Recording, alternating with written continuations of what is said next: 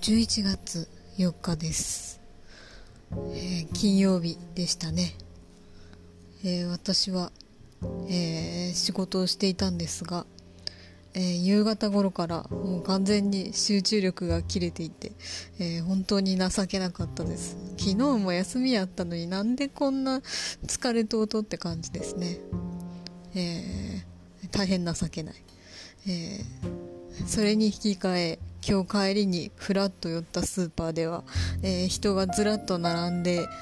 いる中でワンオペでレジをやって、えー絶対に発狂しそうになるに違いないのに、えー一人一人にちゃんと丁寧に、えー接客をして会計をしていたお店の人が本当に尊くて眩しくて、えー泣きそうになりました。えーあの方に、えー絶対にいいことがあってほしいです、